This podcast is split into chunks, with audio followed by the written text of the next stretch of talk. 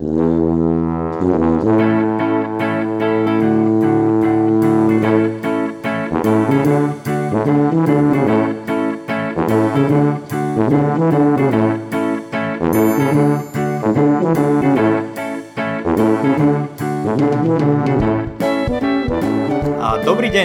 a páni, vítam vás pri ďalšej epizóde Viac než fitness podcastu. Moje meno je stále Jakub Bucko a dnes do podcastu prijala pozvanie veľmi vážna, veľmi takmer slávna host, hostka Valeria Frázová. Vala, vitaj.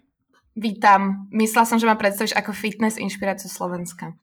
Nie, nie, nie, sa chcem veľmi, veľmi postupne a lineárne dostať. K tejto, ľudia pochopia, prečo si fitness inšpirácia Slovenska.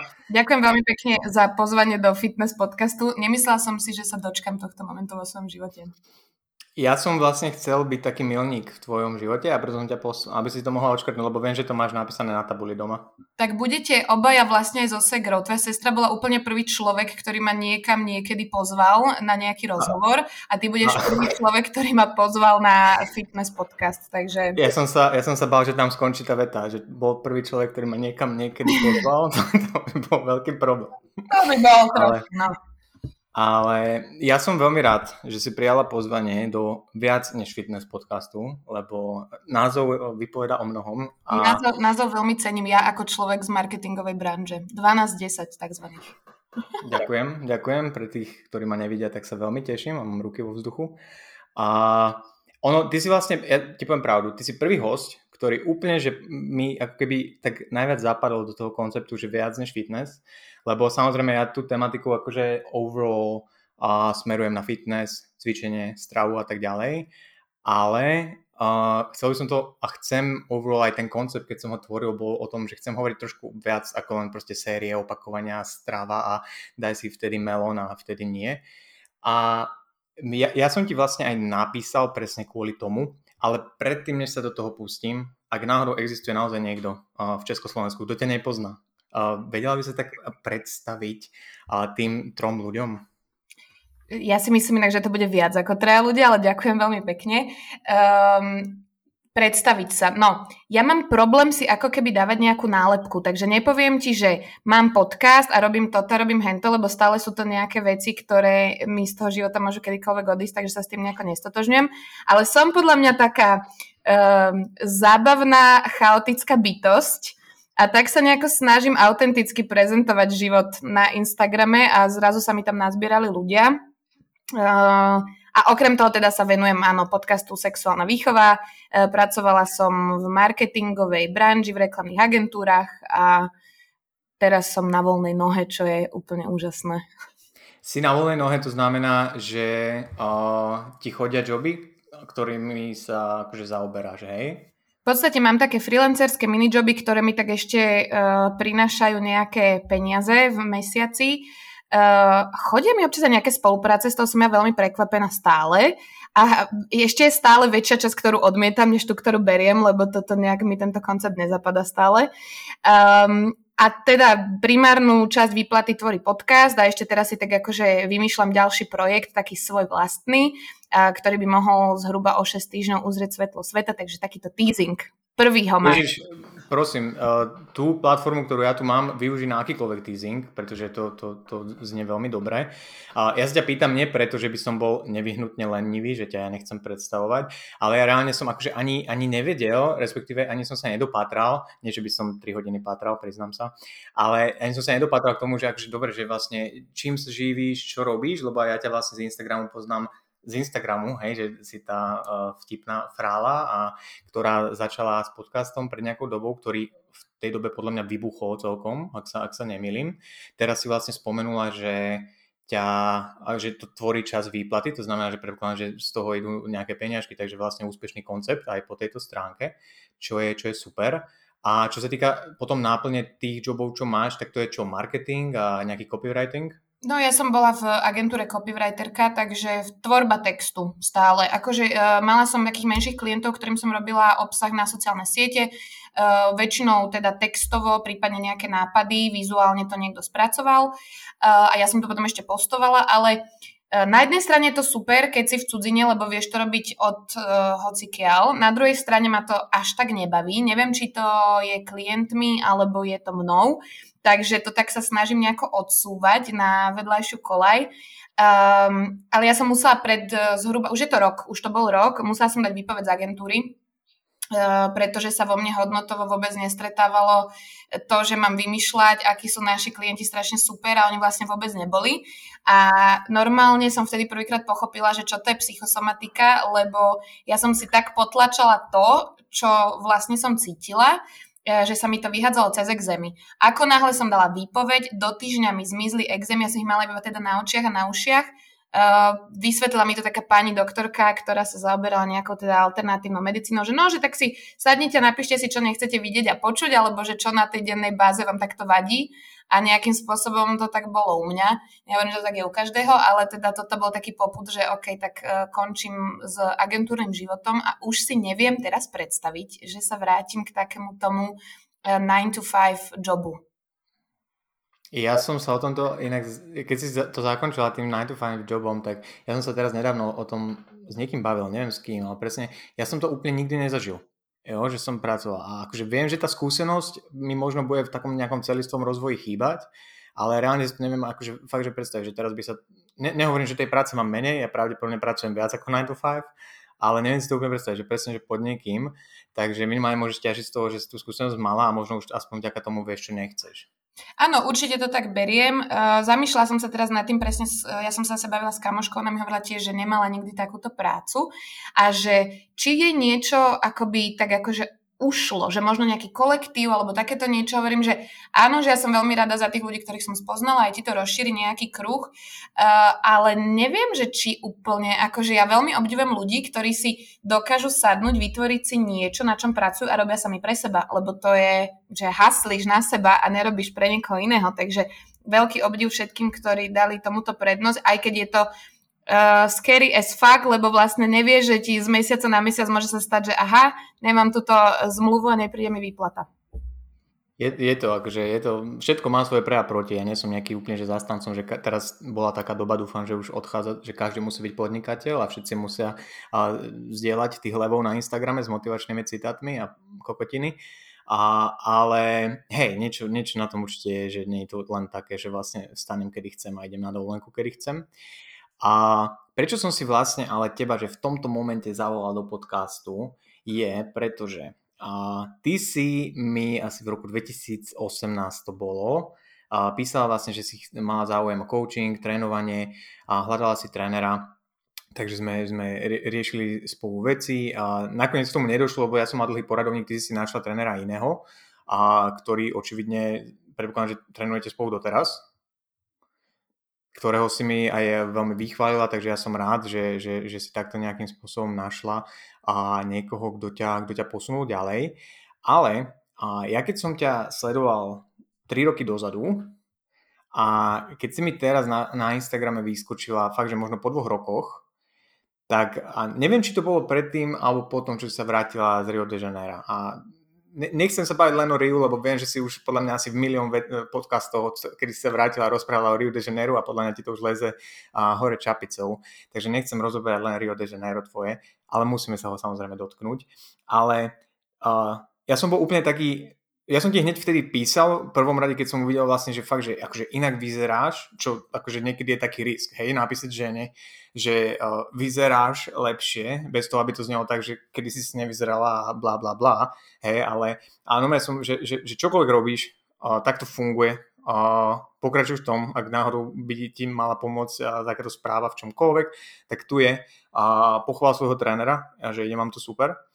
A potom v zápätí si mi zase vyskočila o niekoľko, niekoľko mesiacov neskôr a išiel z teba hrozne taký iný vibe.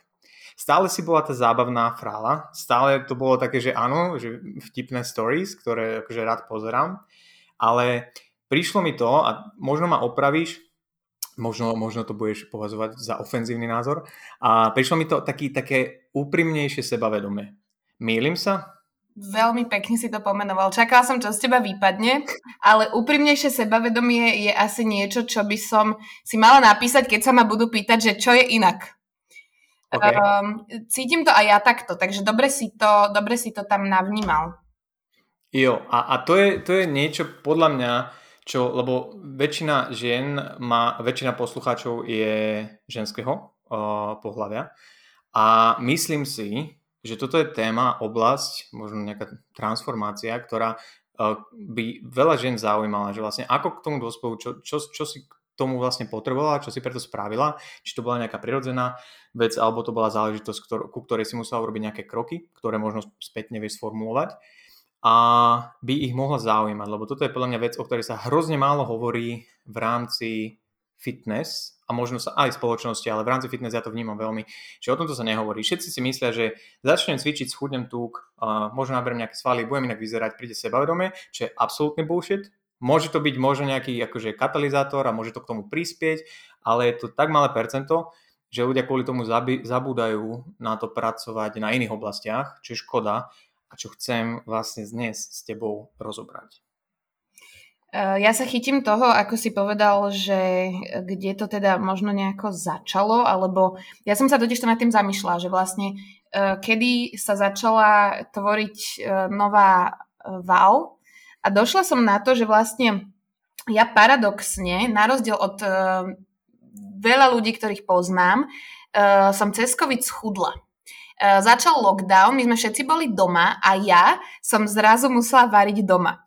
A ja priznám, že bola som dovtedy uh, veľmi taký človek, ktorý si rád ide sadnúť niekam a napapkať sa. No ale zrazu, keď si varíš doma, tak uh, ja si doma nevarím meso, uh, takže všetko bolo viac menej zeleninové, lebo akože občas nejaké cestoviny, takéto veci. Takže ja som proste cez ten lockdown nejakým spôsobom trochu schudla, bolo to pár kil, ale už to ma nejakým spôsobom naštartovalo, že aha, tak keď toto išlo trochu dole, tak keby som teraz začala ešte aj cvičiť, tak super. No a ja som si vyhliadla toho môjho trénera, toho Peťa. E, ja som s ním bola 2, 3, 4 roky dozadu na nejakom boxerskom tréningu úplne od veci a vedela som, že existuje takýto človek. Uh, tak som si hovorila, že aj by som mu napísala, že či by ma netrénoval a v tom období, neviem, či to bolo ten týždeň, kedy som si ja toto tak dala do hlavy, uh, som bola vo Fresh Markete na obede išla som zdať potom kávu a sedel kúsok odo mňa. To bolo naozaj, že tak, že kúsok po tom lockdowne, že už sa to všetko zase začalo otvárať, že bol, ja neviem, máj, myslím. A, a ja si hovorím, že no dobre, tak môžem mu dneska večer napísať na Instagrame, že ahoj, chcela by som s tebou cvičiť, alebo sa teraz postavím a idem za ním. Tak som normálne za ním došla, že teda ja som tá a tá, on si ma pamätal z toho tréningu a dohodli sme si vlastne prvý tréning. No a zrazu, tak akože to preskočím, teraz to boli dva roky, čo spolu cvičíme. To je môj najdlhší vzťah. Keď nerátam akože také, že najlepšie kamošky, ktoré mám proste 15 rokov, tak je to najdlhší vzťah, ktorý mám s nejakým mužom, Uh, je teda vyslovene iba takýto, že um, tréner a čo som ja, zverenec, zverenkyňa. Uh, ale priviedol ma určite k tomu, že um, som sa začala rada hýbať, čo je, akože tie prvé tréningy boli peklo. To bolo takéto, že nevládzeš a nejde ti to a si strašne frustrovaný, že nevládzeš. A chceš vládať a je ti teplo a máš strašné svalovice. Uh, prvé dva mesiace to bolo, že Úplne peklo. Fakt zle. A ešte mi vieš pridával na tých tréningoch vždy ťažšie a ťažšie, takže som stále mala pocit, že stále nevládzem. A tak to bude snáď do konca života, že vlastne no. to nebude úplne ľahké. Áno. No a takže toto bola určite taká prvá väčšia časť a keď to tak poviem, že ja teraz zrazu som v stave, kedy Peťo išiel na týždeň na dovolenku a ja som si dala dva tréningy doma, bola som ráno na joge, bola som na nejakých člnkoch a úplne, že zrazu nie je ten pohyb problém. A pre mňa bol predtým, že ja som ako keby bola, normálne to poviem, že lenivá, nevedela som sa dokopať, ísť niečo za sebou robiť. Vieš. A Takže za toto mu patrí veľká vďaka. Viem, že by som sa sama do toho fitka nedonútila chodiť, preto je to pre mňa taký úplne pevný bod, ktorý ma dotiahne k tomu pohybu.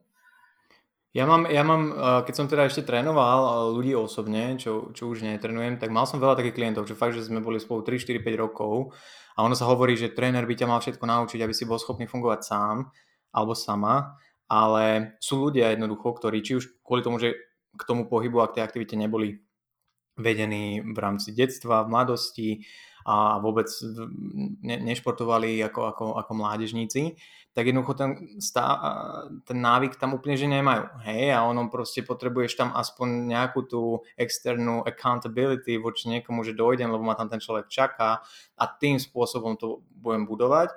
Ale sú ľudia, ktorí to budú potrebovať celý život. Že keď jeden tréner proste im odíde, musia si nájsť ďalšieho, lebo vedia, že je to dôležité, áno, investujem do toho ten čas a financie, lebo proste toto viem, že jednoducho ak nebudem cvičiť, tak pravdepodobne, keď budem mať 70 rokov, tak už sa nerozbehnem za tými vnúčatami a to je abstraktný pojem pre veľa mladých ľudí, ale vidíme to hej dnes a denne, že proste tí, tí ľudia, niektorí v tom neskôršom veku sú uh, povedzme pre spoločenské niektoré e, vyžitie nepoužiteľní, bohužiaľ.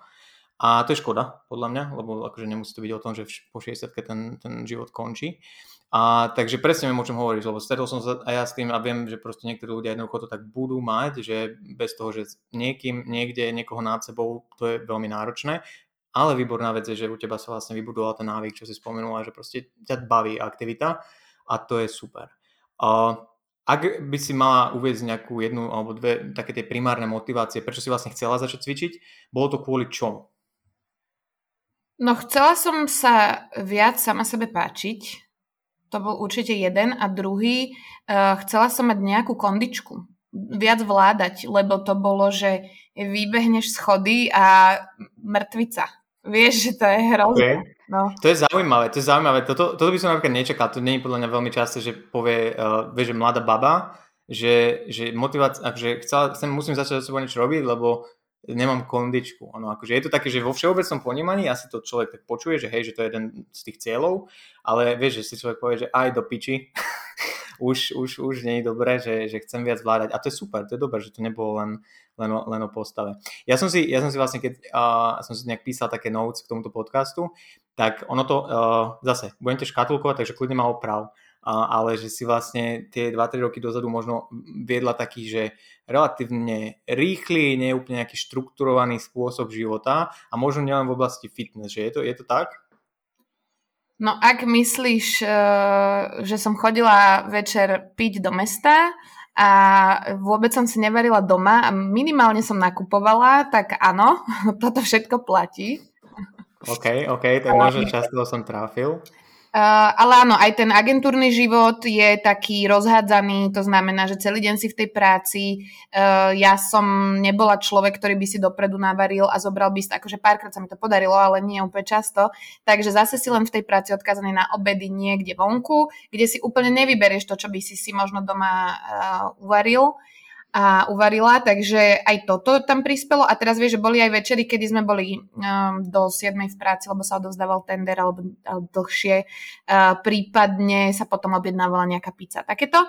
Takže tamto stravovanie bolo, že veľká bieda a tým pádom aj ten pohyb, že mne sa už ako keby o 5 po tej práci úplne nechcelo nič robiť, čiže celé to tam išlo ruka v ruke, akože normálne to poviem takto a mňa potom veľmi inak potešilo, aj keď som začala sa s tým Peťom hýbať, že on mi povedal, že aké mám nejaké tri ciele, presne sme to tam na začiatku dávali. A keď som začala mu rozprávať, že mám, že strašne ma boleli stehna, normálne, že zo všetkých svalov na tele, ktoré som mala, vždy tie stehna boli problém. A on, že dobre, a že aký máš vzťah ku svojim stehnám? A ja, že no katastrofálny, odjak živa. A začal mi takýmto spôsobom nejako ukazovať, že je tam aj druhá stránka tej veci, že nie je to vždy len o tom fyzickom.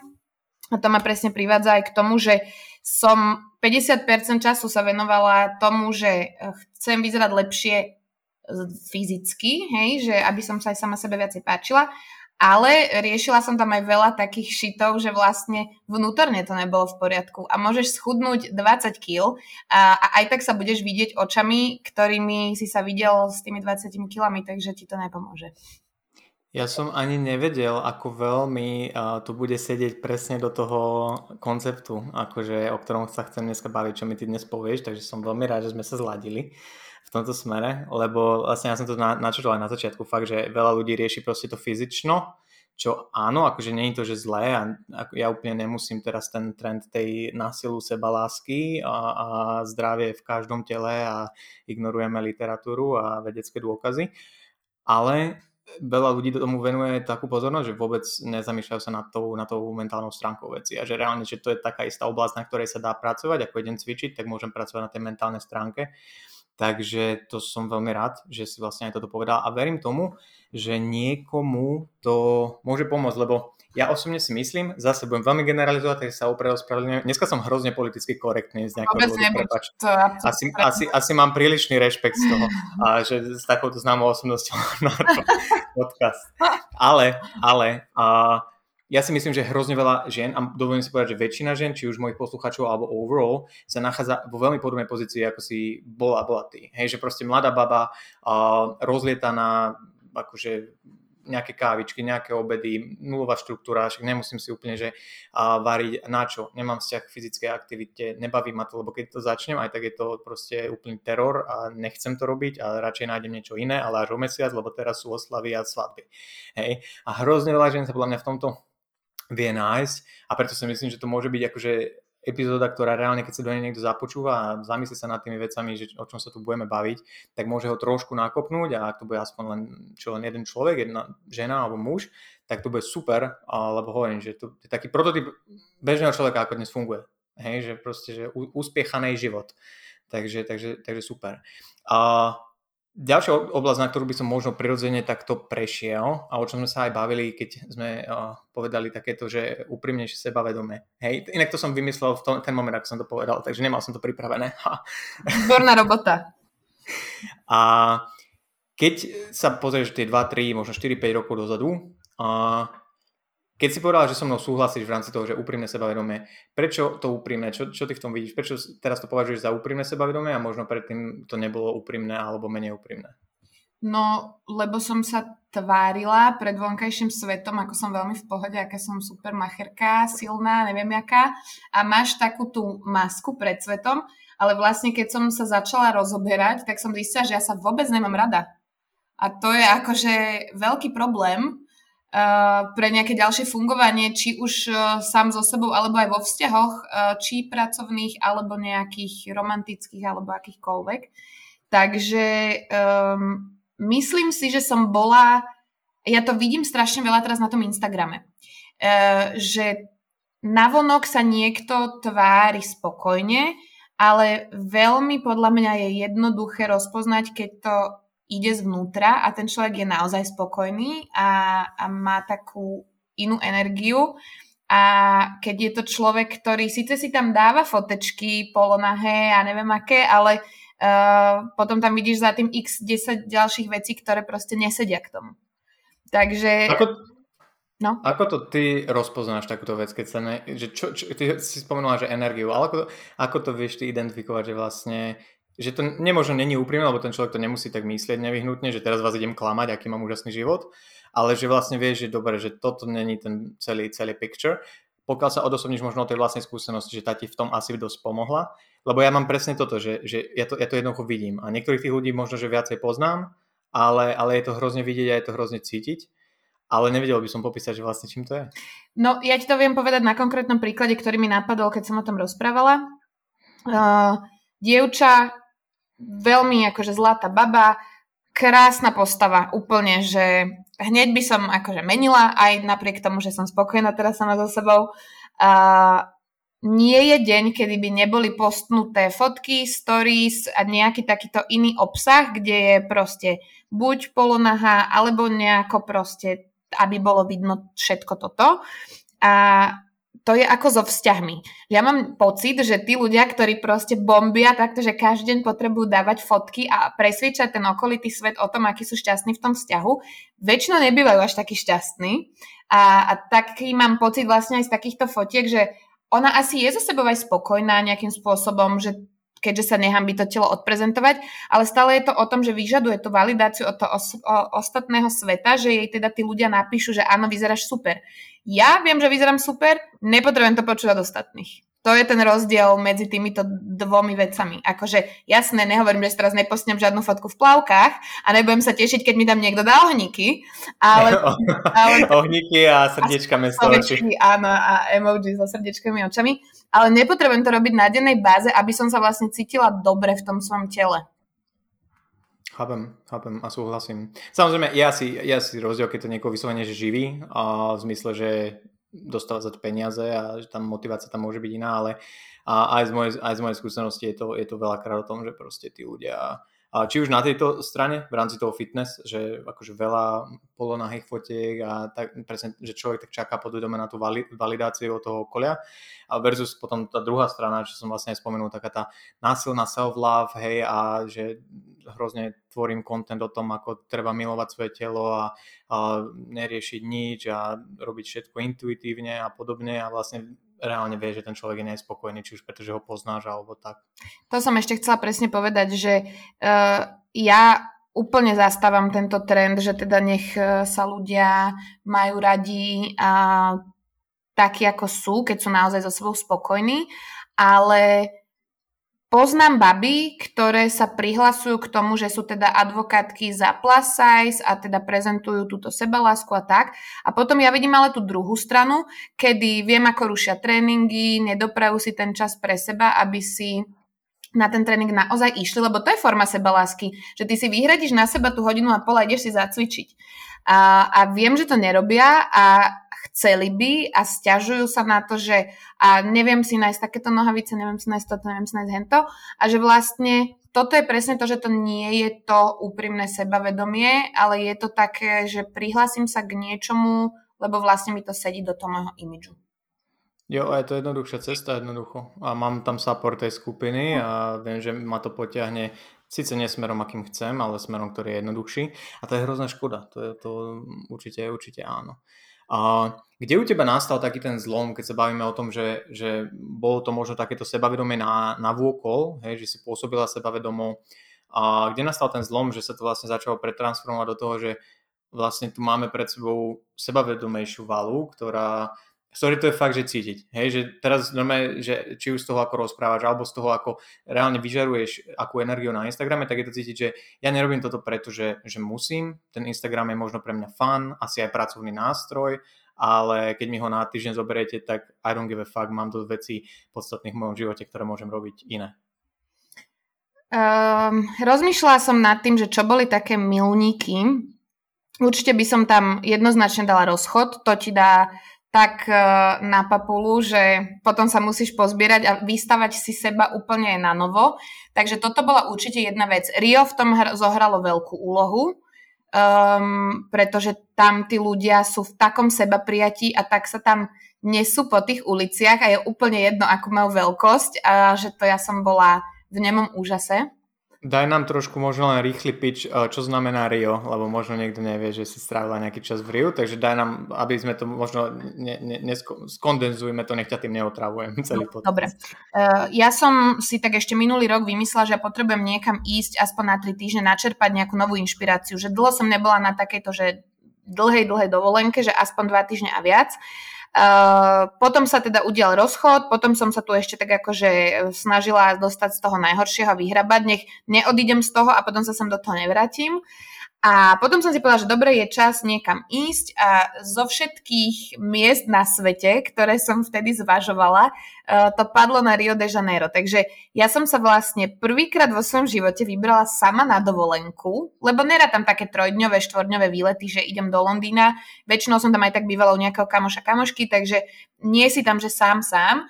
Eh, ja som išla do mesta, kde som vlastne nikoho nepoznala eh, a išla som tam úplne sama. Veľmi mi pomohol kamarát, ktorý je veľmi cestovaný, takže aj s ubytovaním, aj s letenkami dal mi také tipy, že ja by som bola bez neho stratená, to priznávam.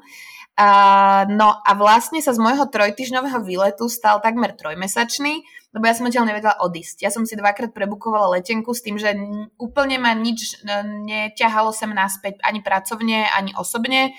Uh, pracovne som vedela, že až v apríli musím byť späť, že to je taký deadline až dovtedy som si proste užívala ten život tam.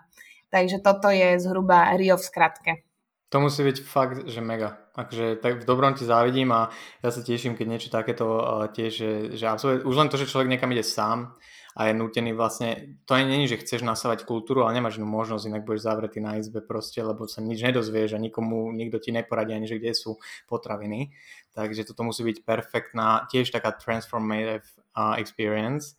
A dobre, pokračuj kľudne v rámci, v rámci sebavedomia, som ťa prerušil Rio. Ešte to, to poviem, že je to určite, bolo to pre mňa, že life changing, úplne, že najlepšie rozhodnutie, alebo by som ho dala do top 3 najlepších rozhodnutí v mojom živote. Zvyšné dve neviem vymenovať, nepýtaj sa ma, ale to sa určite je, že úplne každému odporúčam ísť niekam sám a nemusí to byť Rio, môže to byť hocičo, ale ten čas strávený sám so sebou ti otvorí také veci o tebe, čo si ani netušil. Takže to, toto bolo pre mňa super. No a teda, e, čo sa týka toho sebavedomia. No začala som veľa riešiť um, také nejaké, ani neviem, či to nazvať traumy, alebo také... No to seba prijatie, to je taká moja téma a seba hodnota. Tieto dve veci viem, že uh, ja som začala, úplne som narazila na takú pani, my sme to ešte tri najlepšie kamošky a všetky tri sme mali nejakým spôsobom problémy s exémami. Uh, takže ona nás nazvala exemky, vieš, niekto z Spice Girls, my sme exemky. No a každá sme k nej chodili v inom období života a každá sme to mali uh, viac menej psychosomaticky a každá z niečo iného, takže to bolo super. No a ona mi vlastne potvárala takéto veci, že ja som tam bola prvýkrát uh, u nej s tým, že ma roky svrbela pokožka hlavy. Normálne, že tak strašne, že ja som sa v noci budila na to, že som si išla rozdrapať hlavu. A ona mi zrazu začala dávať také otázky, že ako keby sedela v strede mojej hlavy, ale otvárala všetky tie šuplíky s tým šitom a pýtala sa ma, že a toto, a toto, a toto ako máme. No a, a vždy mi písala vlastne, to bolo tak zhruba, že hodinové sedenie, na každom hodinovom sedení mi napísala nejaké poznámky, že čo mám v tej dobe začať riešiť a dala mi nejaké také otázky, prípadne, že ako sa so sebou rozprávať. Boli to úplne nejaké to boli drobnosti, že vôbec si poďakovať za to, že mi fungujú orgány a môžem sa normálne vycikať, alebo že sa môžem napiť, alebo že môžem, vieš, takéto. A cez túto vďaku ma tak akože doviedla k tomu vlastne, že mám funkčné telo, ktoré je zdravé, akože nemám žiadny problém, nie, nie som ani na vozíku, ani nič takéto. Uh, takže som pomaly sa začala potom akože vrtať v tom hlbšie a hlbšie. No, čiže toto, to je určite jedna z takých vecí, ktoré tiež prispeli k tomuto. A, a už potom medzi tým to bolo také nejaké, no, pokus omyl. Vieš, že niekedy si myslíš, že si v pohode a znova ti prídu nejaké nové témy na riešenie. Takže to ja to hovorím, že to je taký nekonečný proces, že čím viac sa vrtáš, tým viac ti ešte toho dojde na riešenie. To, to, toto je, toto je uh, ale super, že vlastne si to spomenula, že vlastne akým spôsobom si musela pracovať na tých, na tých nejakých svojich veciach v sebe, čo si, čo si riešila, lebo veľa ľudí si povie, že je to také abstraktné, ezoterično, hej, a až príliš spirituálne. A ja sám som veľmi racionálny človek založený na akože fú, vedecké dôkazy mi ukáž predtým, než by som mal čokoľvek menej v živote. Trošku sa snažím od toho odkláňať, lebo predsa len nie všetky veci nájdeš v knihe ale a, takže viem si predstaviť, že niekto si povie, že je, to nejaký uh, spirituálny bullshit, ale reálne aj z toho fyziologického hľadiska, keď sa na to človek pozrie, tak vieme, že stres, aký negatívny proste vplyv má na, na telo, organizmus, to sú preukázané veci a chronický stres o to viacej a veľa ľudí si myslí, že chronický stres to je len keď máme, ja neviem, nejakú uzavierku v robote týždeň alebo keď dva mesiace proste sa odo mňa odsťahuje žena a teraz som v strese, že či sa vráti. Ale veľa ľudí nevníma chronický stres ako presne tieto veci a ten bullshit, čo proste riešime v sebe, lebo je pravdepodobne naši predkovia, ktorí naháňali ja šablozubek tigre, tak toto úplne neriešili, hej, lebo tam bol ten stres síce áno, ale aspoň vedeli presne, hej, že toto je ono. A, a presne to, že akože na tomto nechceme pracovať jednoducho. A okolko, okolko lepšie sa máme reálne a môže to mať aj práve tie zdravotné benefity, že a, vyrieším si nejaké sračky v sebe. Čo je oveľa ťažšie ako chodiť trikrát do týždňa cvičiť, ak ti mám pravdu povedať. No ja mám takú beriem to úplne s najväčšou vďačnosťou, že to mám. Ja mám tak citlivý organizmus, že ako náhle nerobím veci v súlade s tým, ako to cítim, okamžite mi to ide cez exémy a cez, normálne, že cez, uh, ani to nepoviem, že choroba. Mala som obdobie, keď som pol roka kašlala. Bola som na všetkých vyšetreniach, ktoré si vieš predstaviť. Mala som troje antibiotika, bola som na spirometrii, bola som na rentgene plúc, nič mi nepomáhalo. Došla som tuto k tejto mojej pani doktorke. Vôbec neviem inak, prečo mi to nenapadlo urobiť skôr. Uh, za dve sedenia sme to mali vyriešené. A zase to bola u mňa proste tá psychosomatika, čiže ja mám na toto tak citlivý organizmus, že ja hneď viem, že je niečo zlé a musím sa normálne preorganizovať a začať to robiť inak. Takže za toto som akože vďačná. No. najlepšie na tom je, že ak niekoho niečo takéto trápi, nevie, ne, nevie si pomôcť a začne riešiť tieto veci, aj keď to nepomôže na ten konkrétny problém, tak ti to proste určite pomôže v živote overall. Takže vlastne je to win-win záležitosť, čo musí znamenať nevyhnutne, že idem k tejto pani, hej, akože kľudne choďte aj k tejto pani, ale že je to reálne, že OK, zamyslím sa nad tým, kde mám nejaké, nejaké šity, ako si to ty nazvala a čo s nimi môžem eventuálne urobiť. Presne toto, no. Uh, a ono sa ti to potom presne aj prehupsne do tých ostatných oblastí, lebo vieš, u mňa to začalo tým, že v práci som niečo nekomunikovala, alebo vo vzťahu som niečo nekomunikovala a potom už sa to len nakopilo a zistila som, že aha, veď to robím, to, čo som si myslela, že robím len v práci, som robila aj vo vzťahu, to, čo som si myslela, že zase mám zo vzťahu, som robila aj v práci a tak sa ti to vlastne prepleta všetko, takže ti to potom dá nakoniec taký bigger picture, že aha, tak toto je celá tá vec, ktorú potrebujem riešiť. Ty keď si uh, spomenula len na okraj vlastne, že aj, aj to Rio alebo celé to obdobie, že vlastne veľký zlom nastal po tvojom rozchode a že si to budem predpokladať, že akože ťažšie niesla. A čo, čo to pre teba v tom momente znamenalo, akože ťažšie nie akože, že tak, taký ten, poviem to, že klasický devčenský uh, porozchodový syndrom nejaký, že sa opúšťam a nič nemá zmysel? Uh, vieš čo vôbec? Uh, skôr u mňa to bolo, že ja som bola asi najviac zalúbená vo svojom živote do tohto človeka. Skončilo to pre mňa veľkým zranením, že som to, skôr to, ako to skončilo, bol problém, nie to, že to mhm. skončilo, to s tým sa človek ešte nejako dokáže vysporiadať, potom to okolo toho bolo horšie na riešenie. A, ale teraz spätne to vnímam ako najlepšiu vec, ktorá sa mi stala lebo nebyť toho, vôbec sa neposuniem takýmito, že ja to poviem, že milovými krokmi za tých, ja neviem, 8-9 mesiacov, ktoré odvtedy prešli. Takže, um, no, keby som to mohla vrátiť späť a niečo urobiť inak, neurobím to inak. Chcem to mať takto, ako to bolo, lebo všetko mi tam dalo nejaké nové také Vieš, aj keď teraz budem mať ďalší vzťah, viem, čo v tom vzťahu chcem robiť inak, lebo v tomto vzťahu som to... Že každý má na tom rozchode samozrejme svoj podiel. Ja to vôbec nehádžem celé na tú druhú stranu. Uh, ja mám veľký problém s tým, alebo teda som to objavila po tom rozchode, že som people pleaser a ja radšej zostanem ticho a niečo pretrpím a poviem si, že je to menšie zlo, že ja to vydržím, než by som mala povedať, že vieš čo, mne sa toto robiť nechce a mne sa to nepáči a možno, že sa cítiš kvôli tomu ty zle, ale ja to proste robiť nebudem a tu je moja hranica. Ja som toto vôbec nemala. Ešte pár mesiacov dozadu. Toto, toto je halus, lebo a ja som toto povedal priateľke, predtým, jak sme, alebo keď sme začínali, že ja som veľmi ako keby, že taký dominantný typ človeka a že čo proste, ja neviem, buduje si niečo sám, hej, ja proste to v tebe zanecha takéto, že si spoliehaš sa na seba, si dominantný, máš keď veci idú podľa teba. A ja som aj hneď na začiatku povedal, že ak by si mala pocit, že som až príliš dominantný a, alebo že proste prekračujem nejakú hranicu, ktorá je tebe komfortná, musíš mi to povedať, pretože viem, že máš tendenciu presne byť people pleaser a radšej proste, že a však sa prispôsobím a to neexistuje, že taký vzťah bude fungovať a akokoľvek ja budem možno z krátkodobého hľadiska, že spokojný, lebo mám kľúd a je po mojom, tak viem, že to ne, ne, nikam nesmeruje. No. Takže to je presne o tom. A u mňa najhoršia kombinácia, že ja som brutálne empatický človek, ja nikoho takého ako ja nepoznám, že ja normálne sa dokážem nacítiť na niekoho emócie, takže ja sa rozplačem, keď je pre niekoho nejaká fakt ťažká situácia. Čiže ja som vedela, že ten človek má ťažké obdobie a zle sa cíti a kvôli tomuto som držala hubu, lebo nebudem mu ešte pridávať, alebo nechcem byť zlá frajerka.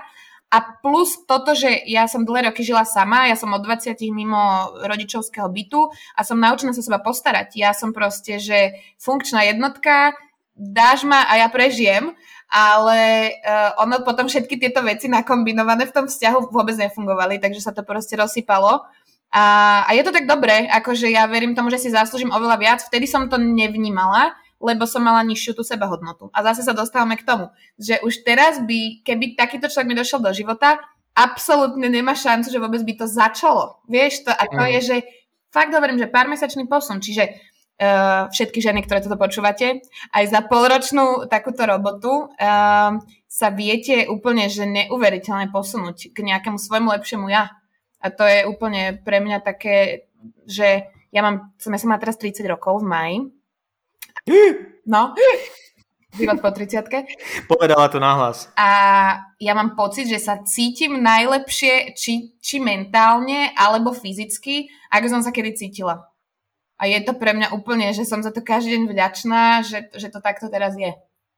To je, to je super. To dáva podľa mňa veľa mladým ľuďom a devčatám a aj chlapcom, ktorí si myslia, že ak do 25 a nevybudujú tri startupy a nemajú všetko to, čo by mali mať nalinkované ako možno spoločnosť, to do nich chcela natlačiť, takže ich život nemá zmysel a sú v depkách, tak to je veľmi pozitívna správa, že sa to dá zmeniť. A v tomto, e, asi vieš, kto je Gary Vaynerchuk, a mne sa jedna jediná jeho message, ktorá mne sa hrozne akože páči a bude platiť a budem na ňu myslieť kedykoľvek v rámci života, tak je tá, že mám 40, 45, 50 rokov a mám, som young as fuck.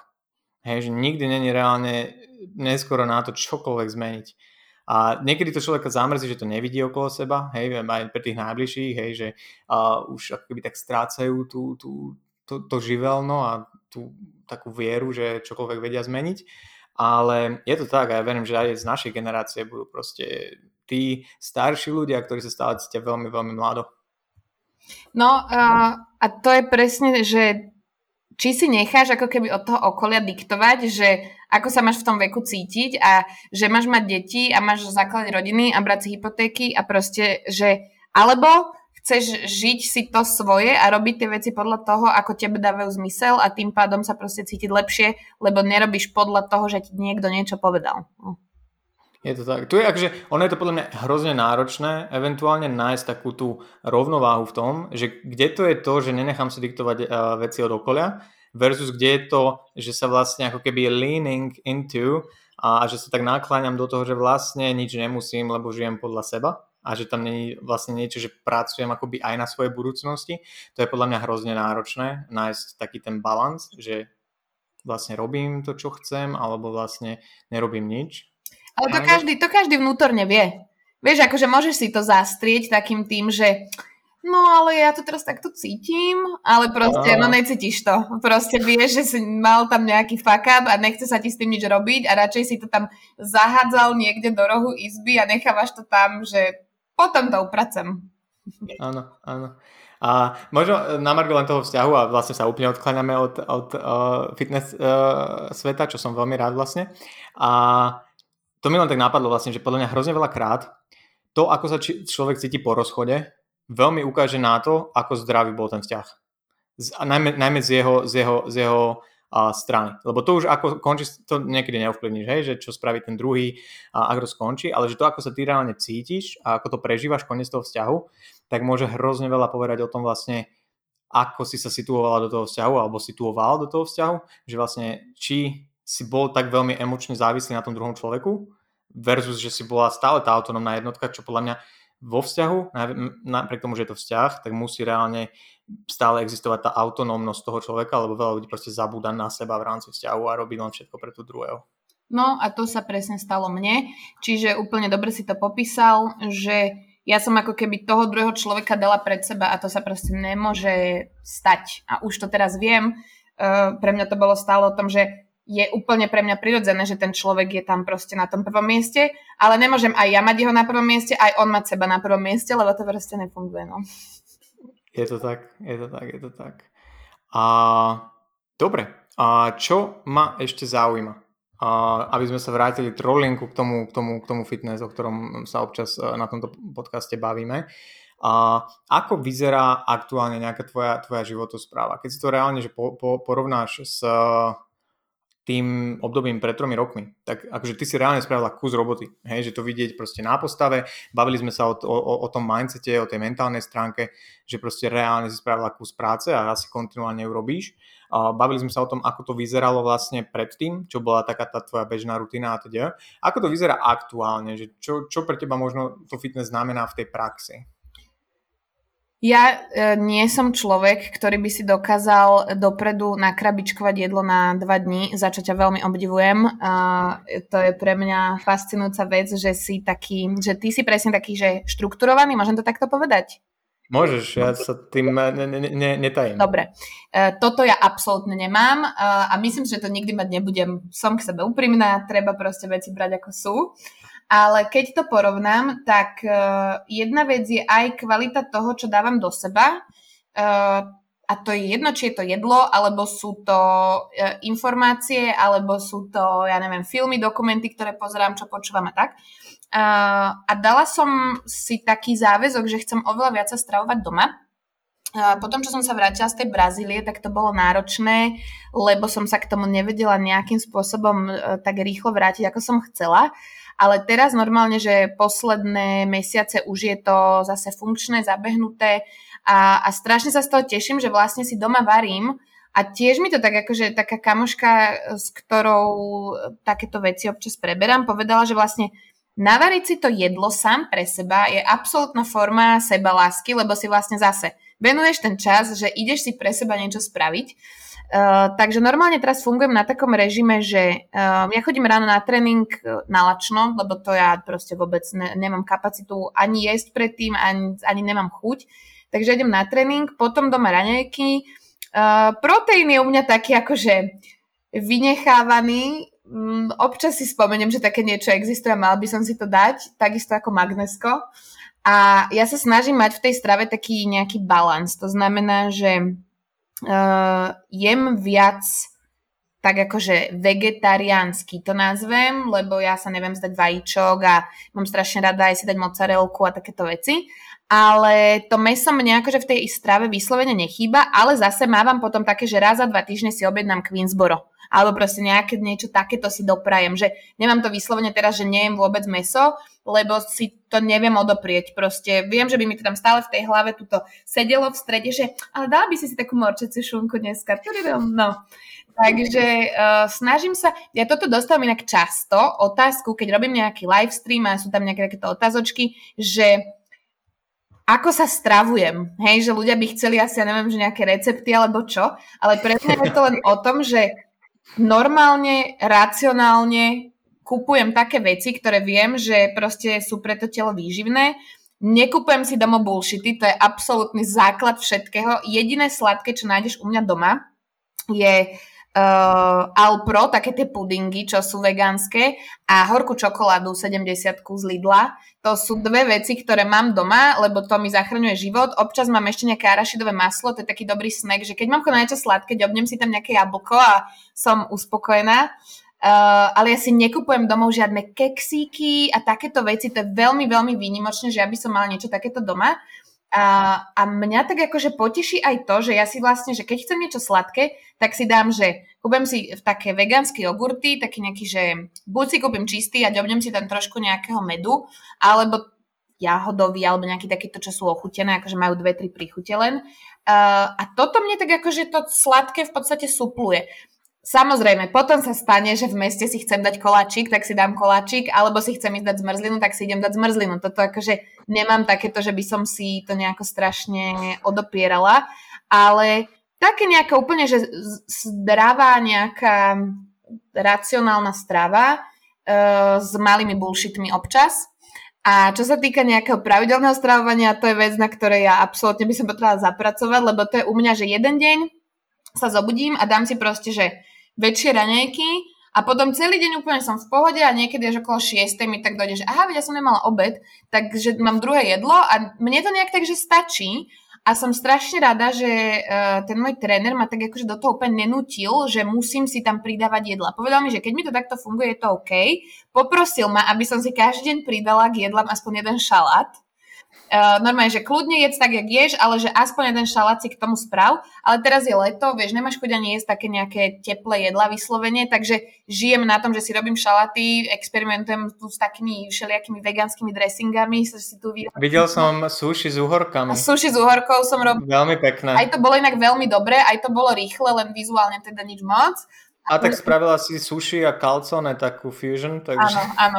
Uh, no a že vlastne aj teraz strašne veľa aj na tom Instagrame, hoci keď ti vybehne nejaký Reels, kde dne včera som videla, že robili také mini picky, ale vlastne to cesto bol carfiol.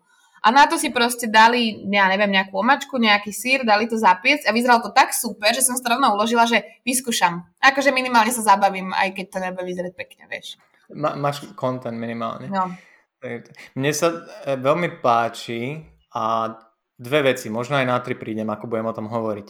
Prvá vec, a s akou ľahkosťou reálne o tom hovorí, že vlastne je to pre teba toto úplne taká, že racionálna, žiadne veľa litre potu kvôli tomu, ako fungujem strava a spôsob stravovania, že tam není úplne, že na hodinu presne pravidelnosť, lebo vieme aj v rámci tej literatúry, že na hodinu presne 8 jedál za deň a metabolizmus není to potrebné, hej, na to, aby si človek či už skudol alebo držal nejakú postavu a že o tom rozprávaš vlastne t- s takou ľahkosťou. Zároveň ale vieme to dať do kontrastu s tým, ako si fungovala predtým a že vlastne ono, je to dosť markantný rozdiel. Hej, že, že ako si fungovala, ako funguješ teraz v rámci tej životosprávy, tak je veľmi veľký rozdiel, ale zároveň sa dostala samovolne s pomocou tvojho trenéra do bodu, že vlastne to není tak komplikované a je to vlastne súčasť už toho životného štýlu.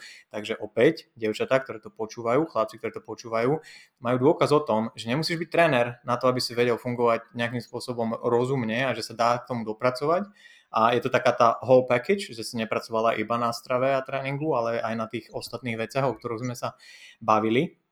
Zároveň, čo sa mi páči a čo je to taký personal bias, lebo to, to mm, podporuje moju, moju teóriu a nejaké, nejaké moje teórie o tom, ako sa dá fungovať dlhodobo, že a ty to popisuješ tak voľne a možno to aj vnímaš tak voľne, ale zároveň si vymenovala hrozne veľa takých malých pravidel a ta, taký, takej rutiny, ktorú vlastne máš vybudovanú, napriek tomu, že je flexibilná, tak je tam veľa takých malých pravidel, hej, že nekupujem si domov nič, lebo fú, viem, že to zjem. A nevnímaš to akože tragicky, že nesmiem si dať nič sladké. Hej, som vonku, gáž, dám si koláč, ale nemám potrebu jednúť si celý 4 z donatérie, donaty.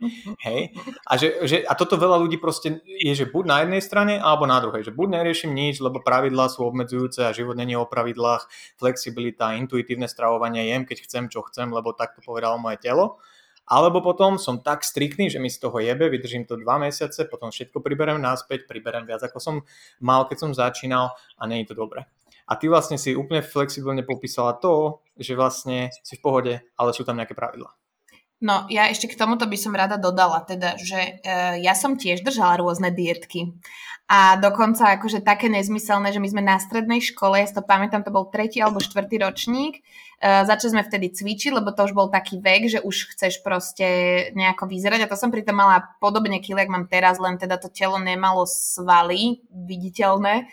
Um, a my sme držali sacharidové vlny. To mi povedz, že prosím ťa, komu prospeje, okrem teda kulturistovi predtým, než ide na stage uh, a potrebuje akože byť vysekaný.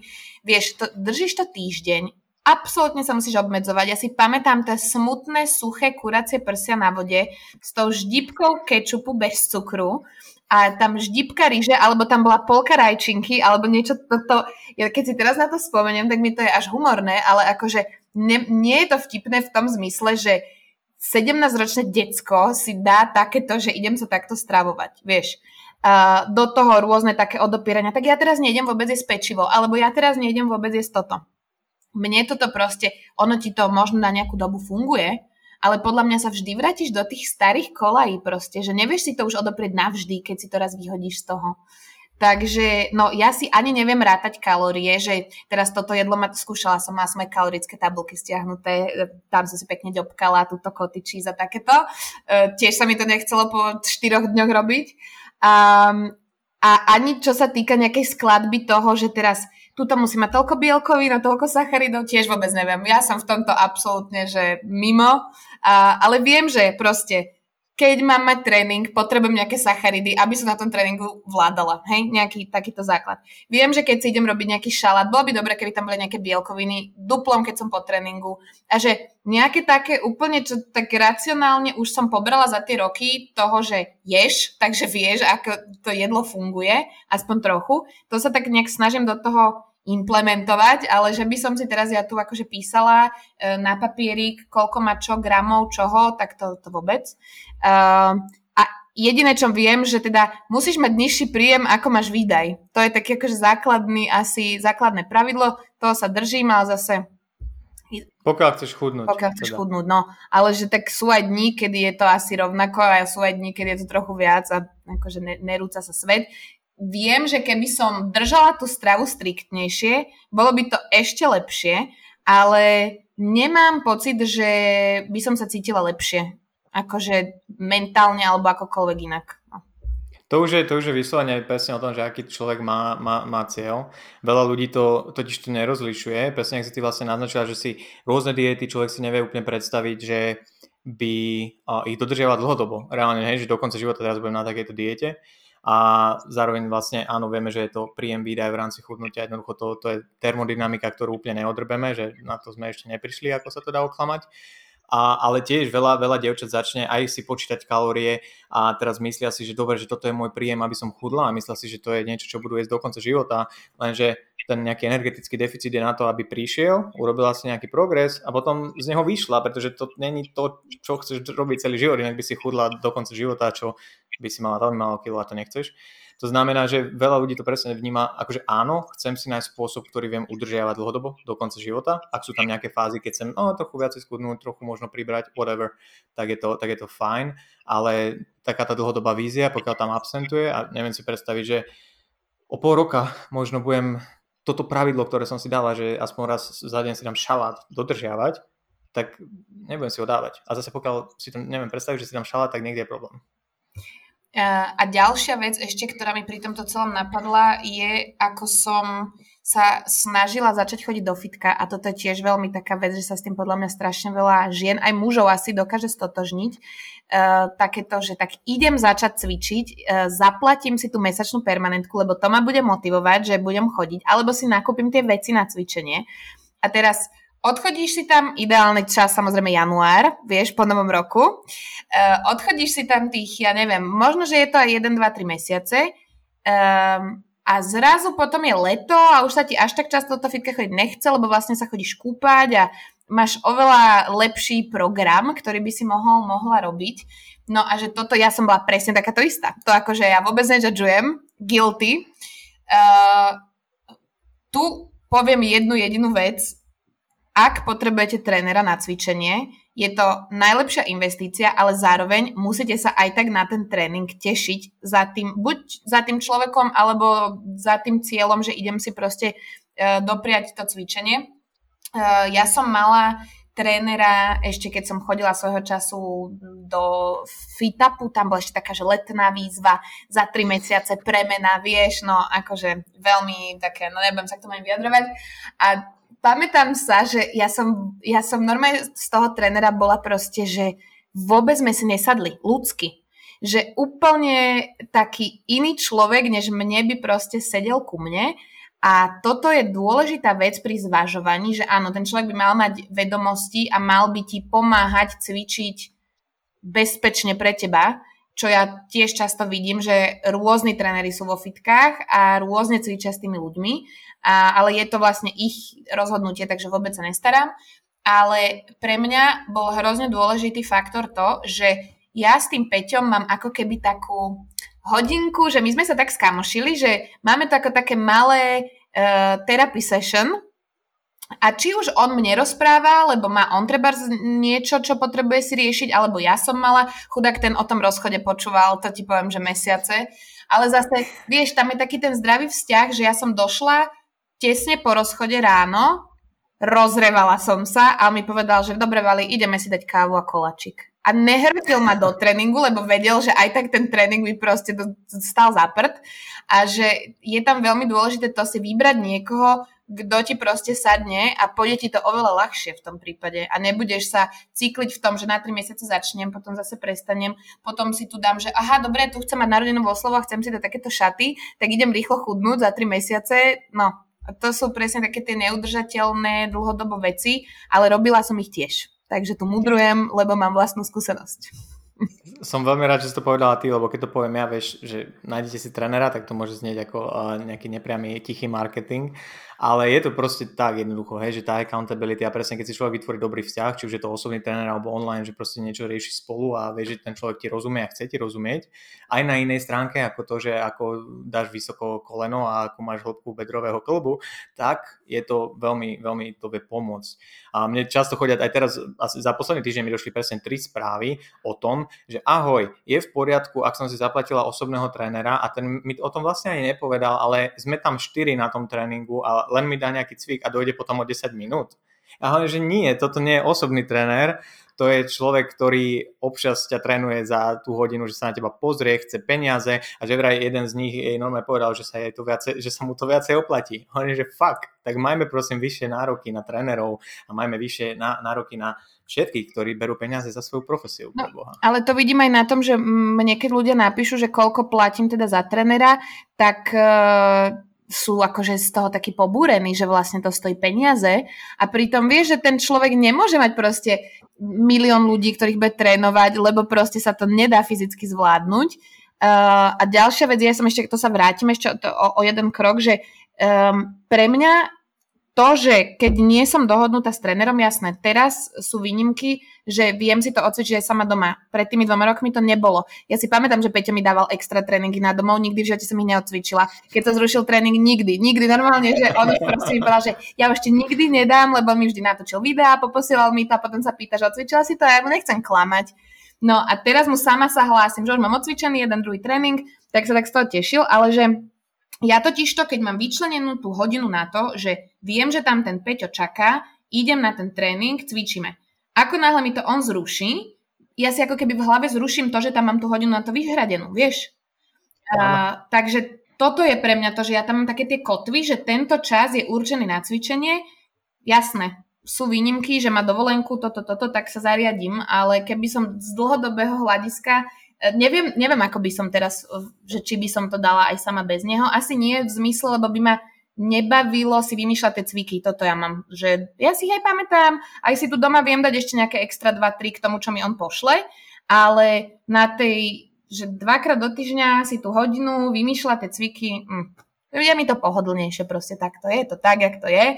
Ja som povedala, že sú to najlepšie investované peniaze a za tým si stojím, že, že toto je vec, na ktorú sa oplatí a to je zase, že ľudia sa stiažujú, že a to je drahé a je im veľa dať 15 eur, je im veľa dať 25 e, eur, a, ale vlastne za ten večer v meste minieš oveľa viacej peňazí, to je prvá vec. Dru- ja som teraz, akorát mi včera bliklo, že 3 mesiace už nepijem, takže teraz sa mi dobre mudruje, ale teda No. Gratulujem, ďakujem, to je super. Ďakujem, ďakujem.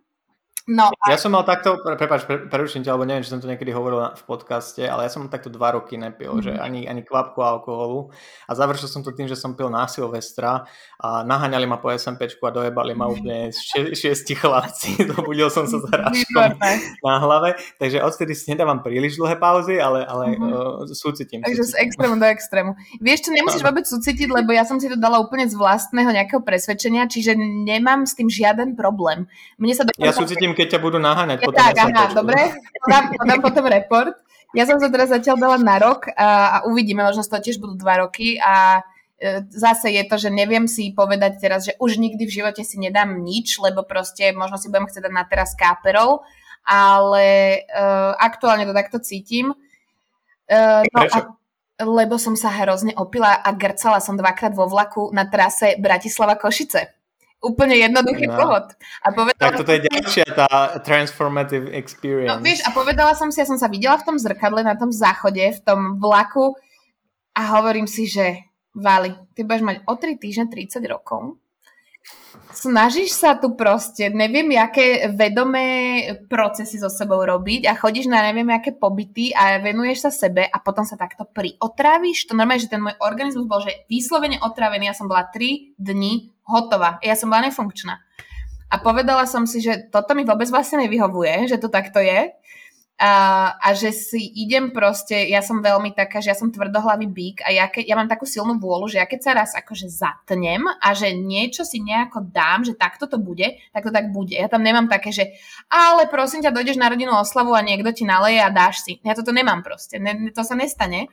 No a evidentne tým, že to vychádza úplne že z toho môjho presvedčenia a nemám to prebraté od niekoho, že nemala by som piť, mne sa ani raz za tie 3 mesiace nestalo, že mňa by niekto nutil piť. Že by som, normálne, že ani len jedno slovko nepadlo, že ja som v meste povedala, že ja nepijem a že aha, dobre. Prešlo to mlčanie. To máš, okolo, to máš okolo seba veľmi fajn ľudí potom, lebo asi nekáže to má takto jednoduché. A to je druhá vec, že mi to presne ukázalo, urobilo mi to také zrkadlo to, že akých mám ľudí v okolí, že má najlepšia kamoška, bola so mnou celú pohodu a nedala si ani len radler, lebo proste to došlo pe prirodzené, že sme tam proste spolu a nepijeme a môžeme sa odšoferovať večer domov. A zase možno to ukazuje aj to, že aký posun si spravila v tom, že vieš a o tej svojej hodnote, vieš, aké sú tvoje zásady, vieš, aké sú tvoje motívy a reálne názor toho okolia možno na to, či piješ alebo nepiješ, by anyways pre teba nebol až taký veľký deal, lebo chápem, že ty máš svoje veci, ktoré možno potrebuješ prefiltrovať na mňa, aby som s tebou pila, ale ja teraz riešim niečo úplne iné, pre mňa je toto priorita. Tak, presne. Takže ani, ani nevieš inak, jak si mi, jak si mi nahrala na uh, poslednú časť, ktorú chcem s tebou pre, aby som ti nezabral celú, celú nedelu, keďže to nahrávame v nedelu. Uh, ale a vlastne takto, keď si hovorila vlastne, že si akože ako bík v tom, že proste zavrieš klapky na oči a ideš, keď si niečo povieš. Ako vnímaš overall rovnováhu v živote? A čo to možno znamená pre teba? Pretože viem si napríklad predstaviť, že veľa ľudí, hej, že nevie si predstaviť, že by rok nepili, lebo prvá vec, čo im blikne v hlave, je, že pre Boha okolko nejakých social events a oslav a zábavy by som prišiel a už si nevedia možno uvedomiť to, že asi o 5 rokov by som sa aj na ten rok nepozeral tak, že to bol najhorší rok, pretože som nepil, ale že kam ma reálne posunulo to, že som dokázal v niečom vytrvať, čo je akože dosť ťažké v aktuálnej dobe a možno v prostredí, v ktorom sa človek nachádza čom som dokázal vytrvať, kam ma to posunulo, čo som tým získal. A je to, povedzme, bohužiaľ, to môžeme nazvať takým extrémom, hej, že proste človek že vôbec nepije, čo je akože na hlavu, keď sa fakt, že bavíme o nejakom toxíne pre telo. Ale ako vnímaš ty, že rovnováhu v živote? Čo to pre teba znamená? Ešte sa tak okrajovo vrátim k tomu, že vlastne e, človek by mal takéto FOMO, že čomu všetko ujde za ten rok. Um, to, že nepiješ, neznamená, že nemôžeš chodiť von. To je prvá vec. Druhá vec. Ja tým, že mám 30, tak ja si neviem už predstaviť, čo také strašné by mi ušlo. Bolo toto veľmi dlho podľa mňa thing, že proste musíš byť na neviem kde všade. Uh, ale to zase len podľa mňa akože ti ukazuje o tebe, že prečo musíš byť všade, na čo. Akože nemusíš. No a že vlastne ja som si veľa, veľa, ja som chodila veľa von. Aj podľa mňa strašne veľa ľudí mňa pozná z takého toho, že a však Vala to poznám z mesta. Ja som to tak mal inak tiež, podľa mňa. Ja si niečo sa mi také v Mari. Ale vieš, ja teraz akože normálne bojujem s takým stereotypom, že tí ľudia si pamätajú tú mňa, ktorá vôbec už neexistuje.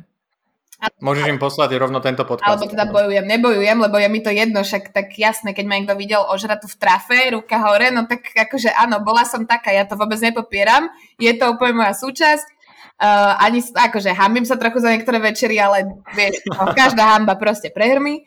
No a teraz, že, uh, čiže toto je jedna taká rovina, že ja som proste neprestala sa chodiť zabávať, len sa nepotrebujem na to opiť. Ja to stále tvrdím, že ja si viem zatancovať a dobre sa zabaví a stačí mi na to dobrá hudba. To, že tá dobrá hudba je väčšinou problém, to je druhá vec, hej? Čiže toto je jedna vec. A druhá vec k tej rovnováhe, hneď čo mi tam tak vyskočilo, keď si sa na to pýtal, uh, je takéto, že už som to presne povedala s tým slovom bojovať, že si často dáme nejakú, nejaký zákaz alebo si dáme niečo, čo proste máme v tej hlave, uh, dajme tomu poviem, hej, že ja teraz nebudem proste jesť meso. Pokiaľ to nevychádza z toho tvojho, že nechcem to meso jesť, lebo proste mi je ľúto tých malých kuriatok a že naozaj si presvedčený o tom, že ti to nevyhovuje a máš to tam len preto, že ja si idem teraz dokázať, že to meso nebudem ten rok jesť, tak tuto ti to setka v tej hlave a proste ako keby, alebo teda to je môj pohľad, nehovorím, že tak majú všetci, ale myslím si, že ťa to len tak triggeruje, že chceš si to meso o to viac dať. To je presne, keď si dáš, že idem si dať dvojdňový pôst a budem piť len vodu, čo vidíš? Iba posty s jedlom. Vieš, že... No a že ako, ako náhle si dávaš takéto nejaké limity v tom živote s hocičím, uh, dlhodobé, že už nikdy v živote nebudem piť, tak stále si len tá mysel sa podľa mňa upriamuje presne na tú vec, ktorú nemôžeš robiť. A bavila som sa teraz o tom s takým, uh, s takým známym. To bola taká partia, ktorá takí chalani, ktorí kedy si chodili, že fakt veľa piť. A už teraz sú v takom veku, že každý už má dieťa a už sú taký trochu usporiadanejší. A bavili sme sa o jednom takom spoločnom známom, ktorý že 3 roky už že vôbec nepije. Bol to, že najväčšie party zviera. Absolútne to bol, že iný level. A, a povedal mi, že ten človek je strašne zatrpknutý, lebo si proste odopiera to, že by raz za čas išiel von. Lebo ono to ani není o tom, že teraz ja už nikdy v živote nebudem piť, ale podľa mňa si ustriehnúť to, že nebudem piť trikrát za týždeň. To je oveľa väčší problém, vieš, lebo tieto social events, že idem do mesta s babami na vinko, dobre, dáš si dve vína v útorok, potom ideš vo štvrtok na nejakú party s kolegami, tak tam si dáš 4 skinny beach a potom ešte ideš vlastne v piatok von. A mne toto vadí. Toto je pre mňa vec, ktorú nechcem mať v živote. Uh, jednak mám ťažké alkoholické predispozície v rodine, ktorých som si vedoma a mám to z oboch smerov, mám to aj od mamy a od oca, takže ja som podľa k tomuto veľmi náchylná. Uh, ale druhá vec je, že zase nepoviem si, že nikdy si už nič nedám, lebo ako sa takto dá žiť? No tak budem si niekedy chcieť dať v Taliansku na pláži, ja neviem, nejaký drinčík. Takže podľa mňa strašne dôležitý um, je taký balans a to je ťažké nachádzať v tých veciach niekedy, že sa tak vždy prikláňame a presne je to s tým, že len toto je dobré a toto je zlé a nenachádzame si tam taký ten zdravý stred, že to, to, to tak nejak vnímam, že tá rovnováha v živote pre mňa je uh, sa počúvať a že keď mám chuť si dať ten hamburger, dám ten hamburger a budem sa snažiť zvyšok týždňa jesť normálne. To, toto asi za mňa. OK, ďakujem, ďakujem pekne, povedala si to a veľmi pekne. Akože niektorí ľudia asi musia trošku ochutnať z tých extrémov, aby pochopili, že čo ten, čo ten balans je. U mňa osobne napríklad to, že som aj dva roky nepil, a ani neviem vlastne prečo. Ja som vtedy si myslel, akže som začal tak overall fitness a že, á, že alkohol, cvičenie, to nejde k sebe, tak som prestal piť zo dňa na deň a nikdy to neprišlo. A presne hovorí, že to moje presvedčenie bolo, že ja to chcem robiť, lebo teraz fitness je pre mňa dôležité a zdravý životný štýl je pre mňa dôležitý, tak som proste nepil dva roky. Ale z tej skúsenosti ťažím dodnes, pretože viem, že som toho schopný proste povedať nie, čo veľa ľudí proste nikdy nezažije. Minimálne v tej fitness sfére, ale verím tomu, že aj v živote a v iných oblastiach, možno v rámci vzťahov, možno v práci, možno pri kamarátoch, že nevedia povedať nie, lebo vlastne sa boja toho, že o čo prídu, alebo sa boja toho, ako toto okolie vezme. A akože niekedy nejakú, peri- ne, ne, nejakú periódu niečo s niečím prestať a zase my sa veľmi poslednú dobu všade na nás skáče ten balans a tá rovnováha, že mali by sme trošku uh, žiť viac v rovnováhe a tak ďalej a, a že ľuďom uh, tak keby ľúto robiť rozhodnutia, ktoré niekto by nemohol, nemusel vnímať, akože Ježiš, to není balans, ale možno by im pomohli. Takže pre mňa to bola akože zase skúsenosť, z ktorej som veľa vyťažil a ťažím do, do dnes, že okay, som niečoho schopný. Verím, že možno aj ty sa na to budeš spätne takto pozerať, že vlastne teraz, že aj si nepriamo upevňuje, že OK, no problem. Hej, že, že čokoľvek proste budem robiť a sa to možno zase prejaví aj v iných oblastiach, že poviem si, viem robiť. A tu je ešte ale taká zaujímavá vec, že ako náhle ja som vlastne sa vtedy zgrcala, informovala som o tom pospolitú verejnosť na mojom Instagrame, lebo prečo nie, uh, tak bolo pre mňa teraz, že to bolo posledný aprílový deň, ja mám 19. maja narodeniny. A teraz tam vo mne bolo takéto, že dobre, a teraz čo idem robiť? Idem teraz 3 týždne nepiť, potom sa na narodeniny opijem a potom zase budem nepiť, alebo normálne budem ďalej pokračovať a po narodeninách si dám až teda túto stopku, lebo to jak začnem cvičiť od pondelka, alebo držať dietu od pondelka, alebo od nového roka, vieš. Čiže a ja som si povedala, že a prečo ja by som mala vlastne piť na tú moju 30 Však môžem piť na 31 je to úplne jedno proste, že všetci tu robia to strašné hálo, že ale 30 to máš len raz. No aj 31 budem mať len raz, vieš. A tak. ja keď som toto dala na Instagram, že ja už proste nebudem piť, ja som mala, že plný inbox správ, ako to sa nedá a to v živote nedám a to nezvládnem. A ja som to skúšala, vydržalo mi to dva týždne, ja som to skúšala, vydržala som to mesiac, dojde toto, dojde hento a sú príležitosti, kedy nevieš povedať nie. Ja som zvládla povedať nie hoci kde, aj keď sa to asi nehodilo, lebo sme boli niekde, kde sa malo pripiť. Ja som to zobrala, pripila som si, iba som si to neodpila, vieš. Čiže toto je taká vec, že nenechať sa odradiť tým tým okolím a tým, čo ostatní to takto majú, veď dobre, však ty to máš tak, že nevieš si povedať nie, tak to tak máš, ja to tak nechcem mať. Ale ešte to chcem podotknúť, aby som nevyzerala ako totálny pokrytec. Ja som v Riu pila toľko, že ja hovorím, že ja som si to nadpila na ten rok dopredu.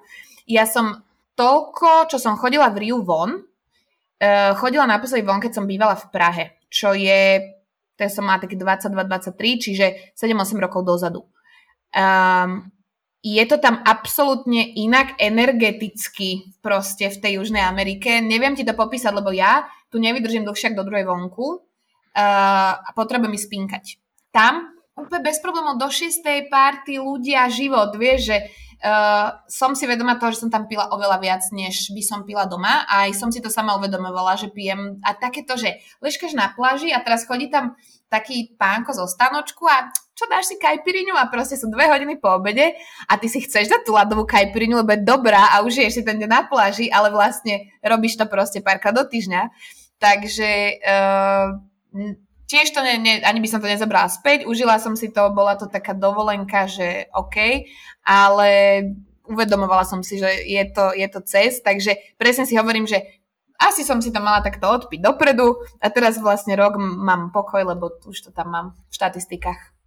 Ja sa, ja sa pridám k, to, k týmto priznaniam, aby som tiež nevyznel ako pokrytectví, čo ma sledujú na Instagrame, tak vedia, že som a, bol a, na Balaton Sounde tento rok a bývali sme na dome, kde reálne o 12. sa začalo prvým gin tonikom a ja som si proste držal hladinu alkoholu až do večeru, pretože to, a to boli aj dni, kedy som bol v tom bazéne sám, lebo všetci boli rozjebaní z toho predošlého večera.